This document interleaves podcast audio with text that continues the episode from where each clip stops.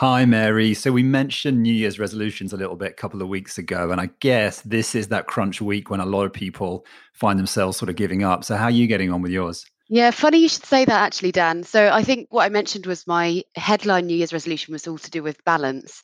And one of the underlying things this time, particularly given it's January and we're sort of locked down, was just to leave the house once a day, just to get that tiny little bit, even if it's just around the block, fresh air, which sadly I failed last week because there were a couple of days where I did stuff in the house, but I didn't actually manage to step outside. So yeah, not so good. I suppose that shows how tough even simple things are. Doing even simple things every single day is actually quite difficult. Yeah, really hard. And you think five minutes, not difficult at all, but you get to the end of the day and you think, well, yeah, if I'm getting ready for bed, I'm probably not going to then walk around the block. But yeah, how are yours going? I know you, you're particularly keen on New Year's resolutions, aren't you? So I am. I am. Interesting one for me this year because usually my reflection on New Year's resolutions is to keep them really specific and have a really small number. That's what I've found kind of works. But actually, this year, inspired by one of our colleagues, I decided to set out 40 things that I want to do in the year that I'm 40. I turn 40 in March this year. So I've set out this big list of stuff, which I've got on the wall now in my office in front of me, just keep keep reminding me of it. And it's just quite daunting in a way because 40 things, you know, I mean, that that's a lot of stuff to cover in a year. So some of them, a lot of them are relatively simple things, actually, which I think is probably probably right for this year. Before you're 40, it's it's in the year. No, no, that would be tough. That would be tough. And give myself the whole year, whole year to tackle tackle most of them. But I'm off to a decent start. I've got a couple couple of little ones ticked off, and I've made a decent first impression on some of the habits and stuff. But you know, it's a big list, and I'm going to have to keep myself really honest on it. I think during the year if I'm going to really do it. Nice. Well, what really good way of doing that is to have it up in front of you. If you see it every day, it's a, it's a very good reminder, isn't it? Yeah, exactly. In front of my desk, saying "Go outside." On a serious note, I think having a, a few easy ones that you can tick off and give yourself a sense of progress is actually quite good as well. I mean, I had one which was refresh my sock drawer, chuck out a load of old clothes I've been meaning to do for ages. A lot of things on it, stuff that I've been meaning to do but not getting around to. And then there's a few like simple things like there's a few classic movies that I've never watched that I want to watch, and a few other ones that you know from back in the 90s that I'd love to watch again, kind of thing that my wife hasn't watched, kind of thing. So a lot of them are stuff that we could tick off on a lazy Sunday, just sort of chilling around watching TV and stuff. But some of them are a bit are a bit bigger than that. But yeah, pl- plenty there. Fantastic.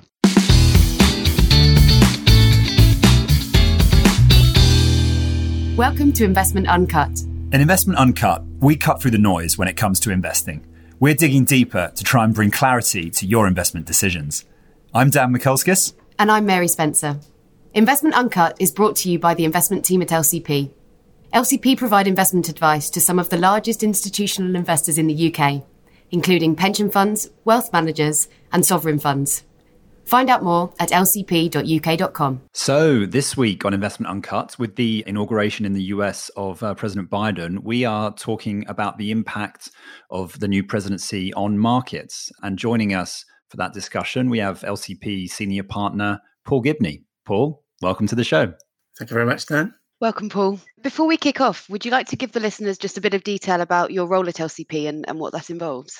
Okay, thanks, Mary. So, my role at LCP, it's similar to most partners in that I have a mix of responsibilities. So my job involves both client consulting, I advise several clients in all aspects of their investment arrangements, as well as research. On the research side, I research equities and I also head up LCP's macroeconomics team. So I, I think it's fair to say that I've been doing quite a lot of manager, market, and economic research over the last 12 months. Yeah, and Paul, I guess one real advantage we have because of our, our sort of role in the marketplace is that we get to you, you get to talk to a lot of economists at other other firms like investment managers and so forth, right? Yes, we do, and in fact, we've just well, we're just about to complete most recent set of calls with those economists and managers, and just getting their views on a very wide range of macroeconomic topics, not least of which was the, the impact of President Biden being elected. Fantastic, which makes you a perfect guest for today. But Paul, before we get, get into all of that, why don't you tell us one thing we should know about you that we wouldn't find on your CV? Okay, so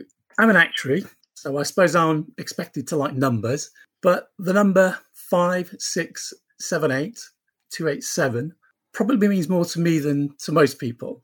Okay. Uh, yeah, bear with me. So before I became an actuary, I was an electronic engineer working in research.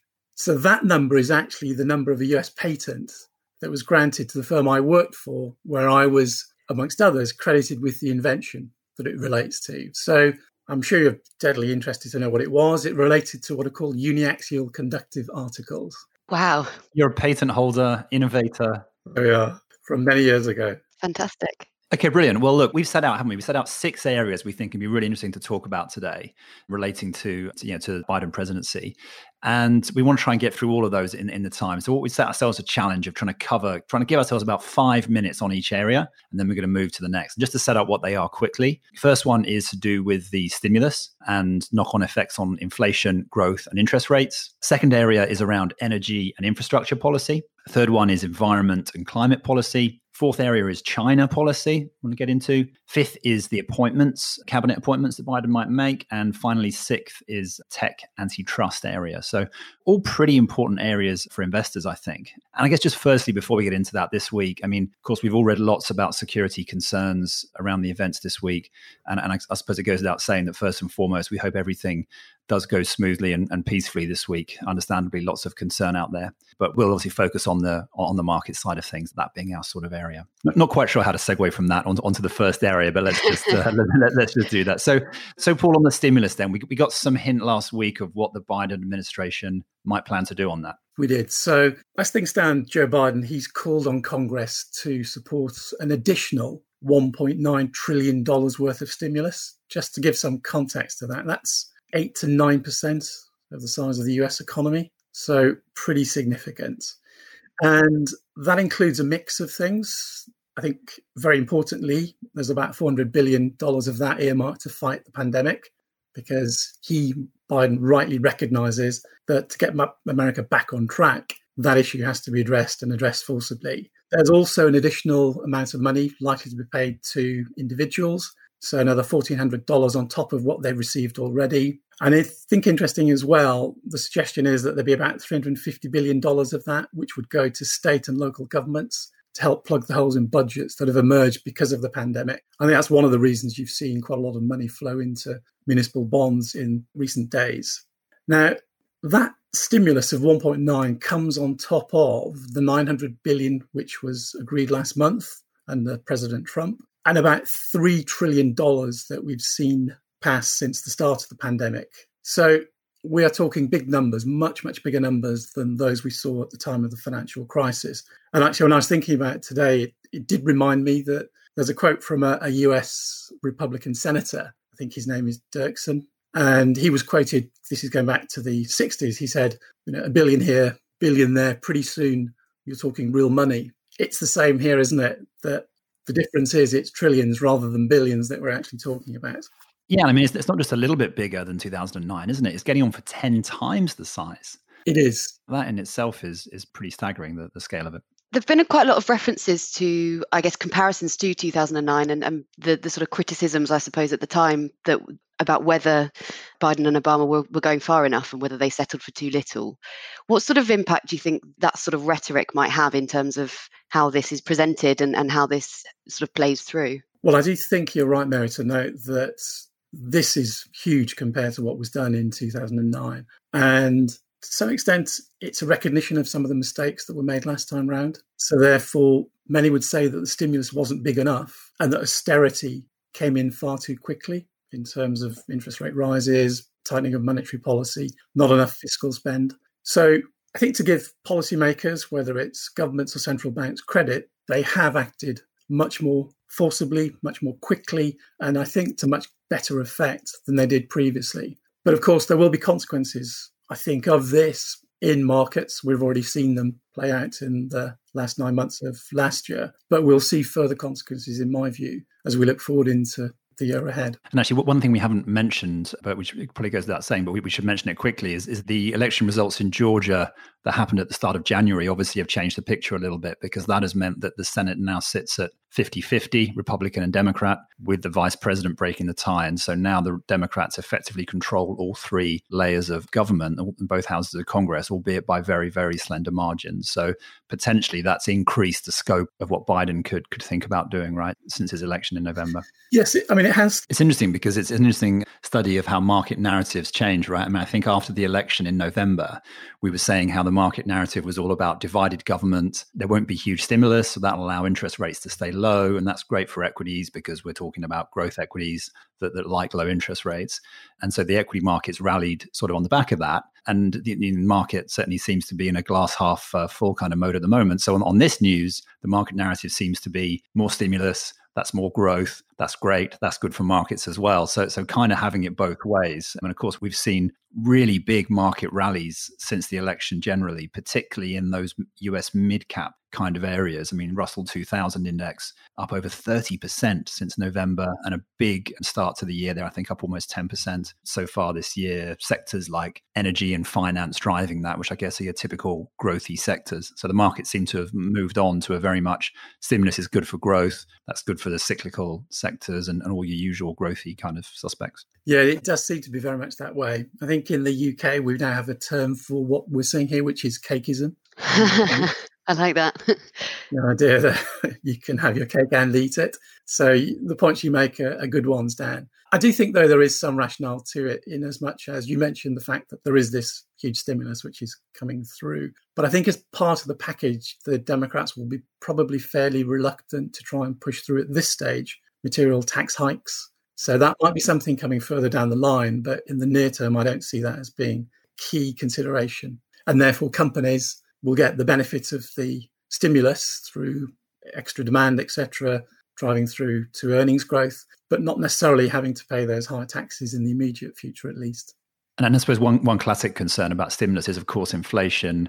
And I think we've seen long dated yields up a little bit. I think they're up about 20 basis points now since the election. And that's off of, about an 80 uh, US 10 year yields at about 0.8%, now just over 1% which, depending on how you look at it, is you might say it's a small rise, you might say it's quite a big rise. But the story there arguably could be why aren't they up more if we're talking about a huge, hugely inflationary growthy stimulus, but a little bit of an increase there in inflation and, rates. The second area, Dan, that you highlighted was to do with energy policy. Paul, could you give a, a quick overview of what Biden's thinking about in this area? Yeah, so it's interesting that he has pledged to rejoin the Paris Agreement on climate change on day one of his administration. So that's going to happen pretty soon. He's also indicated that he wants to bring forward a $2 trillion package to help reduce US carbon emissions or emissions generally, pledging to cut to net zero by 2050 and also aiming to have the US power grid carbon free by 2035. So, making buildings and homes more energy efficient, investing heavily in public transport and promoting electric vehicles. I think that would have a material impact upon the likely trajectory of the temperature rises we're anticipating. So, bringing us closer to the 1.5 target, but not necessarily quite getting there. Yeah, and there's a really interesting document that we we read from a manager that we that we know pretty well. Was talking about some of the implications on on energy in particular, and of course, the clean energy spending plan has been pretty well telegraphed. I think the interesting point they made is that there are six Democrat senators from oil producing states um, particularly West Virginia, Pennsylvania, I think. And so, any really far reaching regulations, such as a ban on fracking, pretty unlikely to get done just because it would be so hard to get those Democrat senators on, on board. So, a tough balance there, I guess, because the Paris Agreement commits, on the one hand, to some pretty aggressive targets. And obviously, you can spend all you like on clean stuff, but trying to really pin down the fossil fuel piece is going to remain difficult, I suppose, while you've got that balance of power. Yeah, I'd fully agree with that. So you can argue, and I would, that climate pledge that Biden has made is negative in the longer term for fossil fuels. But I think the argument would be it's probably more negative for oil generally than it is, say, for gas, which is a, a less intense form of carbon, less carbon intense form of fuel. And in fact, if you could argue almost ironically, if what Biden wants to happen, which is this great uptick in terms of electric vehicles and public transport, then you could easily see a need for greater energy generation and therefore gas having a more of a role in the near to medium term than perhaps it has at the moment. So I, I, wouldn't think that we'll see any ban on fracking in the near term. And I think that actually the outlook for fossil fuels is probably reasonable in the very near term and probably more so for gas. It's interesting to think about timing here as well, isn't it? Because we've obviously heard Biden say that he'll be rejoining the Paris Agreement on day one. But in terms of some of this more intricate policy, actually the timing of when it's been being sort of more firmly pushed through, we may not see a market reaction in the short term. Yeah, that's right. I, would agree with that, Mary. One other thing that Biden has said is that he'll issue a moratorium on drilling permits, federal lands and waters. And as I understand, around about 20% of oil and gas is actually sourced from those lands. You could argue that actually in the near term, that would be a positive for fossil fuel prices. So, reduction in the potential land and waters in which people can explore. But having said that, the, the latest auctions for drilling rights appear to have actually gone quite poorly. So, there was no bid in Alaska for the permits which were on offer from any of the major companies. So perhaps they're starting to see the way that the wind is blowing generally. And I think there's a separate discussion altogether to be had about how those big energy companies are actually responding to the climate initiative. Yeah, exactly. And there is the, the, argument, and I think this was made in the doc we were referring to, where if, for example, it becomes very hard to construct new pipelines interstate, which is, is quite likely, that really increases the incumbency advantage of existing pipelines. So a, a, lack of building of new stuff will actually certainly push up the price of existing assets, a bit like you're saying. So could be could be beneficial to some of the fossil fuel companies in the short to medium term. And I guess tying that back to markets, of course, it's well known now that the energy sector in the S and P is is pretty tiny on the equity side. But of course, that, that we shouldn't forget this is huge for the high yield and lev loan markets where you've got really big chunky allocations there to to energy players and often those kind of midstream mid market oil and gas firms that are a little one step below the kind of super majors. So, so I think it's probably more in those markets, right, where we might expect to see some of these things come through. I'd agree with that. And if we widen the question of infrastructure out a little bit, a bit more widely, I mean, the, the, Economist has been covering this over the last couple of months in quite a lot of detail. And infrastructure plans are obviously a, a big topic of conversation globally, same in the UK here. And the, the point the Economist makes is that the, the, spending on infrastructure in developed markets, and particularly the US, has never been lower. It's been falling and falling and falling and has, has reached a really low level. So it's not surprising that, that people are talking about it. But we shouldn't forget that both the Obama and the Trump administrations had very well trumpeted, very high profile, headline grabbing infrastructure plans. And a lot of those have become mired in various delays and there's obviously issues between the federal and state governments in the US and mayors and those sort of things. So the, the point the economist makes is that infrastructure is easy to say, it's much harder to do, and it's really hard to do well. That is true. I do think that the infrastructure opportunity is, is a very real one for a number of reasons. So the first one is we're a number of years further on, and a lot of the infrastructure that should have been built or renewed, that's not happened. Second one is that the pandemic has just created this build back better opportunity, which I think many governments and others want to take advantage of. And then the fact is that infrastructure is a great way of stimulating economic growth, of getting people back to work. So it has lots of things going for it this time round relative to previous occasions, which I think will mean that meaningful allocations to infrastructure by governments, by private industry will take place. And you also sort of alluded before to the fact that the, the narrative globally is, is much less around austerity this time around and much more around spending, which which I guess aligns with that as well. I, I think the really interesting point from our perspective as, as advisors to allocators is where does private capital come in there and what does the partnership look like between public and private capital? Again, the economist was highlighting hasn't always worked that well. There are areas where perhaps private investment works better, areas where public investment works better. Again, it was making the point that a third of the bridges in the US are creaking and there's roads are full of potholes. Now, that's the sort of spe- very unfashionable spending that the federal government could do, but isn't something that's going to particularly make politicians look great, but could help. Whereas that's probably not something that private investment is going to get involved in. Whereas big, shiny wind farms, of course, everyone loves those private investors, public investors. So get, getting that balance right, I suppose, is, is key to that. Yeah, the interesting point you make there about the US bridges, uh, it's something like a third of all US bridges are 50 years old or so. And the point about where private versus public money should be deployed, to my mind, the way in which we can think about this is about the level of risk. So I think really it's governments, they've got the broadest shoulders. So those, uh, that's the part of the investment market where the bigger risk should be taken on by governments and similar bodies. Whereas projects with lower levels of risk, I think those are more akin to what it is that private investors, pension schemes, and others will actually want to to take on. So, risk for me is a key driver of where capital is most likely to be best deployed by those different parties. Okay, well, moving on then, the third area we said we would discuss was was environment and climate policy, and we've sort of gone there already a little bit. So uh, perhaps just to recap pretty quickly the discussion there. I mean, the big headline thing there is rejoining the Paris Accord, right? Which is recommitting the US to net zero by 2050. As you've said, Paul, that that could have a meaningful effect on the sort of climate trajectory, which is obviously good news for you know for, for global citizens. Any particular insights on, on, on the investment side there that we haven't already covered? There are sort of physical risks and there are transitional risks in sort of moving forward with those aims. And I was speaking to a colleague uh, last week who we were sort of re- reflecting on Biden being in power significantly reduces the chance that there is a failed transition. So, you know, he's he's clearly quite visibly taking steps the impact he has on the sort of transitional risks. So therefore, the physical risks are are reduced, I think, as a result of that. But the impact he has on the transitional risks, and as you said, Paul, it doesn't have to.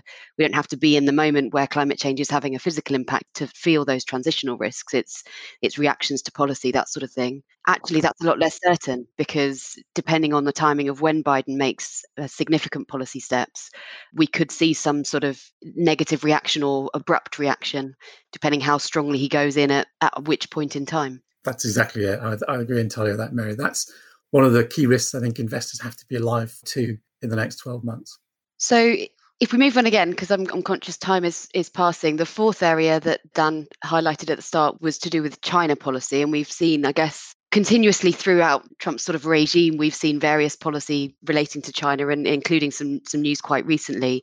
And I guess looking forward, what do we think Biden would change? Will he change very much in terms of China policy? Right. So I think what's important to note is that what we can hope for is an approach to China by Biden, which firstly is more consistent than the one that we've seen under President Trump, and one that is more multilateral in its approach. So, therefore, trying to get other like minded democracies on board to how we address the challenges that China faces, provides rather. The focus will be on three areas. So, first, politically, he's likely to be more engaged than President Trump has been on issues such as the treatment of minorities and Hong Kong and also climate change. So, the things where he will want to press China to make changes where he thinks they're doing things wrong and things such as climate change where they want to push them to do things better than they are at the moment. There's then also the area of non tariff barriers. So that, I think importantly, include limiting technology use by Chinese firms. So, for instance, stopping Huawei buying chips made or designed using US equipment, impacting supply chain, and also the level of investment between the two countries. And I mean, finally, then you've got tariffs. So we have significant amounts of goods which are being imported to the US from China, 550 billion or so, and about 185 of US goods from being imported by China, on which there are material tariffs. Now, in each of these areas, I think politically we'll see quite a lot of movement and change, uh, as I described it. As far as non tariff barriers and tariffs are concerned, on non-tariff barriers, I'm not convinced that there will be much by way of change in the near term. I think the reality is that it's one of the, China's one of the few issues on which there is bipartisan agreement that the US needs to be both tougher and smarter, and therefore I think that China is seen as a quite evidently the strategic challenger for the US for the foreseeable future, and on that basis, the US will look to do what it can to slow down China's advance. As far as tariffs are concerned, what I'd say is that there might be some opportunities for those to be reduced to the benefit of both countries, but they might be linked back to changes of a political nature. It is, it's a really interesting point, isn't it, Paul? Because we've all sat sort of watching the headlines of trade wars and, and maybe rolling our eyes a little bit at some of the kind of Trumpian rhetoric towards China, and, and, certainly his his attitude that trade deficits are sort of a bad thing, result of bad deal making that should be negotiated away. But the point you make that there is a bipartisan agreement really in the US for a much tougher stance on China than pre-Trump often I think goes a little bit underappreciated. So we certainly aren't going to be going back to the sort of Obama era open arms embracing of, of China and, and those sort of things. And actually, therefore, as a negotiating stance, Biden might be quite well served by leaving in place to begin with a lot of the Trump stuff and just sort of winding it back tactically as, as he can sort of earn um, some kind of quid pro quo from the other side. So I think that is kind of interesting because it looks a lot of maybe slightly more simplistic narrative rests on oh Biden will, will row back on all the all the Trump silliness around tariffs and that sort of stuff, but actually it could be a question of not so fast. I think that's absolutely right. He will take his time. President Biden will take his time to gather consensus on major areas of a policy with China from allies, and we'll see a much more integrated approach. I think a much more long, a much more strategic, long-term thinking approach being adopted by Biden in this regard. So, in terms of impact on markets, I suppose it therefore depends whether markets had priced in a relaxation of policy towards China. I'm, I'm not sure that's necessarily the case. So, are we are we sort of saying relatively neutral on on that in, in relation to Biden policy at this stage? I am. Yeah, I, I think that markets generally have accepted that he's not going to introduce material changes as far as China policy is concerned in the immediate term. Things like the Huawei sanctions, we're only at the very start of understanding what that could potentially mean, I think, right, is, is, is a big issue. I mean, I've certainly read some commentators that say that could be a hugely transformational thing if it forces China to effectively rebuild their own version of everything, including Android operating systems and that sort of stuff. And, and so, yeah, it's very hard for markets to price what that potentially means. Um, and so, you know, whether Biden maintains that sort of posture or not through those sanctions is is something that I guess it's just hard for markets to interpret, I suppose. Yeah, it is. Um, I mean, I, th- I think the fact is that that will continue for quite some time.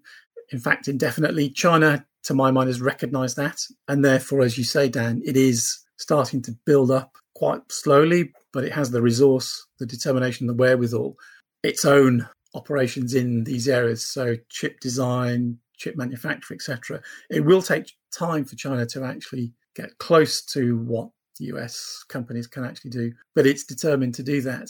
And therefore, I think one of the longer term consequences of what we're seeing at the moment may well be a world that bifurcates between a China dominated one and a US dominated one, one in which there is introduction of inefficiencies in terms of manufacture, in terms of global trade, but one nonetheless that has to recognize the political realities of the time. And therefore, one of the questions that investors would have to ask themselves is if that's the kind of world that is likely to develop, how do I make sure that I'm properly exposed to the businesses within those two spheres of influence? And how do I actually make sure that my investments are secure? Yeah, well, and, and that brings us on beautifully to the next point I wanted to discuss, actually, because I think a slightly underappreciated thing that could really affect a lot of investors is this issue over the delisting of some of the Chinese telcos in the New York Stock Exchange recently. And also related to that, the discussions over the, ability of US investors to hold a whole variety of other Chinese companies, including firms as big as as big as Alibaba and, and those sort of things. So perhaps just to fill in the context for those people not familiar with the story, one of the Trump executive orders was that American investors couldn't invest in companies connected with the Chinese army that was open to a bit of interpretation over who that included. Obviously, could be pretty broad because a lot of Chinese firms have some some level of state ownership involved in them. And then, from what I understand, the beginning of the year, the New York Stock Exchange decided that three U.S. listed Chinese telecommunications firms fell under that uh, that banner effectively. So, put forward plans to delist them. They then changed their mind and said they wouldn't. They then changed their mind again and said they would. So what I understand now is they they have been delisted and US investors required to disinvest by November, I think, of this year. And that has obviously had an effect on those companies. But then of course, a lot of our clients, investors generally have huge exposure to the likes of Alibaba and these really big Chinese internet companies, a lot of which are also listed in the US through various shell company sort of structures in some cases to, to, to sort of work around the Chinese rules. You know, so a, a big change there in, in the attitude of American investors could be potentially really quite impactful, I think, right? Yes, without doubt. So as you mentioned, Dan, at the moment it's just those three Chinese telecom stocks which the delisting has taken place. But if you actually look at Chinese companies that have a listing in States, it's probably closer to 200 stocks in total, and many of which are significant players in their respective markets, and many of which have actually performed particularly well in recent years. So there would be harm done to both those companies as well as to US and investors more widely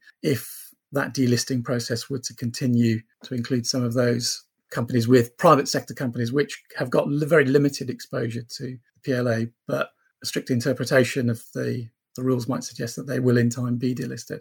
Cool. Okay, moving on then. Fifth area we wanted to cover was around cabinet appointments. That obviously the President Biden has a lot of discretion and, and, power over those. And of course, with the Senate marginally in his favor, that also aligned things pretty nicely. And so from what I saw when he's proposed or, or, put forward what looks like the most diverse cabinet ever, I think, in, in, in American history in terms of demographic diversity, which links nicely to our episode last week on Rebel Ideas, hopefully could be you know a powerful force in terms of idea generation and also representing the people. What do you see, Paul, as the key, some of the key appointments there that he's talking about? I think you're right, Dan, to identify that he has gone for significant level of diversity within his cabinet.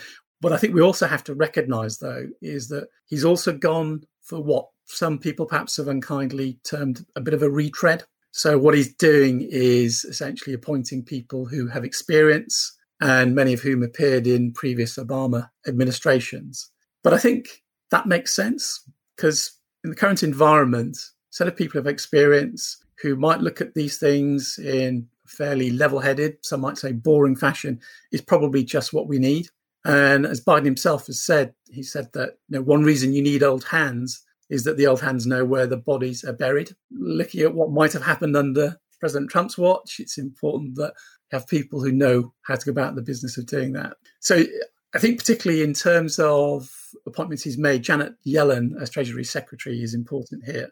And clearly, she headed the Fed. She is a very highly respected individual, both for her policies and her opinions. And she is someone who's seen as being, I guess, towards the end of the dovish scale on versus hawk as far as interest rates and stimulus is concerned. Just to debunk, debunk that sort of jargon quickly, by that we mean on the more pro stimulation, pro low rates, pro growth, and, and, and encouraging growth rather than on the side of being worried about inflation. Exactly, Dan. Sorry about that. She would allow the economy to run faster, hotter, as we sometimes say. And I think that ties in quite nicely to the Federal Reserve stance now, which is that it will look at inflation over a period of time, unspecified, to effectively decide when it's appropriate to consider increasing interest rates. So most economies have found it very difficult to generate long term inflation of a, a moderate but healthy level. And therefore, the Fed's strategy of doing that very much points, to my mind, to an environment in which we will see, in time, because of all the stimulus that we've seen and other measures, inflation starting to move upwards, and the Fed not necessarily being prepared to actually clamp down on that inflation level, given it's minded to look at longer term rather than shorter term inflation measures. And I suppose, in terms of impact on policy, I guess impact on fiscal policy in particular, do you see that sort of making a change based on Yellen being in that position? Well, I, I think she's probably of a mind similar to that of President Biden that the American economy will be coming out of a very deep recession, one in which we will have seen a very sharp fall in the level of GDP, one at which we'll have seen a sharp increase in unemployment. And therefore, to close that output gap, to reduce the level of unemployment, you will want to run the economy in a way where both monetary tools are used to stimulate it as well as fiscal tools. So, yes, very much so. Yeah, I mean, I listened to a great podcast The Economist did with Janet Yellen that was back in February of last year, when way before the, the election. It's quite interesting to revisit that for some of her views, but she's making the point there that she's she sees fiscal and monetary policy working together. Uh, but another point she makes in that interview, which we haven't mentioned, is that she, she's a big proponent, or more than that, she's an architect of a potential carbon tax policy that's been quite thoroughly thought out, proposing a carbon tax at forty three dollars a ton, increasing at five percent per annum and, and, giving a lot of that revenue out to households as a carbon dividend to try and make the politics of it work basically. So and that's something that hasn't been mentioned loads but but uh, you know that that's a good example of something that if it were to arrive that would certainly have market implications i guess for for firms and potentially positive or negative implications. So the final area that we said we would cover is to do with tech antitrust. So i guess the the start of this story isn't specifically to do with biden i suppose is it? There was there was a lot in the news over the course of the last year i suppose and we've seen was it facebook was faced with its first antitrust case in late 2020 so what does that have to do with biden is i guess a question for people you're right mary we did see in december the us federal trade commission actually initiate a case against Facebook. And in essence, its starting position is to call for a breakup of Facebook with the forcible disinvestment of Instagram and WhatsApp. But my own view is that that's probably not likely to happen. I don't think that's the direction that we will head. But what I do think we may well see is much stricter controls on the way in which these dominant market players can actually engage in merger and acquisition activity. So, therefore, the argument is moving within so the antitrust environment within the competitive landscape is moving away from one in which competitor, uh, rather consumer welfare is considered first and foremost, to one in which market structure and how that works is becoming much more front and center to those considerations and decisions. So much more scrutiny on any potential takeovers they might want to initiate in the future. One way I think it does map back to the, the presidency, I guess, just that last point you made there, Paul, and, and the fact that the antitrust rules in the US are very much set up as they are here in the UK around proving harm to consumers which is very hard to do. And if you go back last summer to when the tech bosses all testified in front of Congress, there's a lot of anger there from, from Democrat congressmen directed at different, and, and women, sorry, directed at different firms for, for quite widely varying reasons. But it, but it does seem to be the case that using the current antitrust rules against them would be quite hard. So I, I guess having a Democrat sort of sweep of the, the houses of, of legislature, there's this argument that could there be a big revamp of the antitrust rules that would force things like companies to, to break up, to spin out. This talk of, you know, could Google spin out YouTube? Should Facebook have to break up to create more competition? Should the App Store need more competition? Should should Amazon have different competition protections within it? And, and so I suppose it's that change in regulation which would be the real big threat, if you like, to the to the share prices of these firms, because that, that's the terms I guess that investors would see in them. I do agree. And I think one thing we need to remember though, of course, is that many Democrats hail from tech heartlands. Yeah. So there's a political angle to this inevitably in terms of how that will play out. We're not just thinking about markets per se. And then I guess so far it's something that, that, that, markets haven't particularly reacted to, right? I mean, as you say, there's a case launched against Facebook last year. There's also been an antitrust case against Google, I think, or actually a, a, couple of them since since late last year. And markets are more or less shrugging it off, I think, for now, and sort of saying, well, yeah, it's it's, it's not really going to change stuff. I, agree. I agree. Fine. Okay. Well, that has been a really quick whistle stop tour through um, those those areas, but I think we've hopefully covered some some really really good ground there. So, just as we're wrapping up, then, Paul, a couple of questions that we always like to ask our guests. What's the one thing that you'd like listeners to take away from this whole episode? The thing I'd like people to take away is that the trend is for higher inflation. So, I do think that the fact the Democrats won both Senate seats in Georgia to give them that 50 50 plus a casting vote in the Senate does make a material difference on the kind of legislation they, they will be able to get through. I see that as being very much stimulatory. And on that basis, the time frame for inflation actually becoming an issue investors really have to think about carefully has been brought forward. Putting a time frame on it, it's not this year, it may not even be next, but it is certainly a lot sooner than we perhaps had anticipated before that election took place. Right. Paul, final question from me. What do you think is the most underappreciated thing about investing? Yeah, well, there's a passionate book, an Ernest Hemingway book that some listeners might uh, know called The Sun Also Rises. And in that book, there's a character called Mike, and he's asked how he went bankrupt. And he says two ways. He says gradually, then suddenly. and to my mind, changes in investment markets and investors' views, they can happen in much the same way. And to link it back to stuff we were talking about earlier, I very much think this might be the case as far as the impact of climate change on assets and asset prices is concerned. So I would encourage people to think about that point particularly carefully. Fantastic. Thanks, Paul. That's a lovely point to leave it all on. It's been an absolutely great discussion today, Paul. Thank you so much for joining us. Thank you, Dan. Thank you, Mary. Thanks, Bye. Paul. It's been a pleasure. That's all we have time for this week on Investment Uncut. Please join us again next week for another episode. Take care.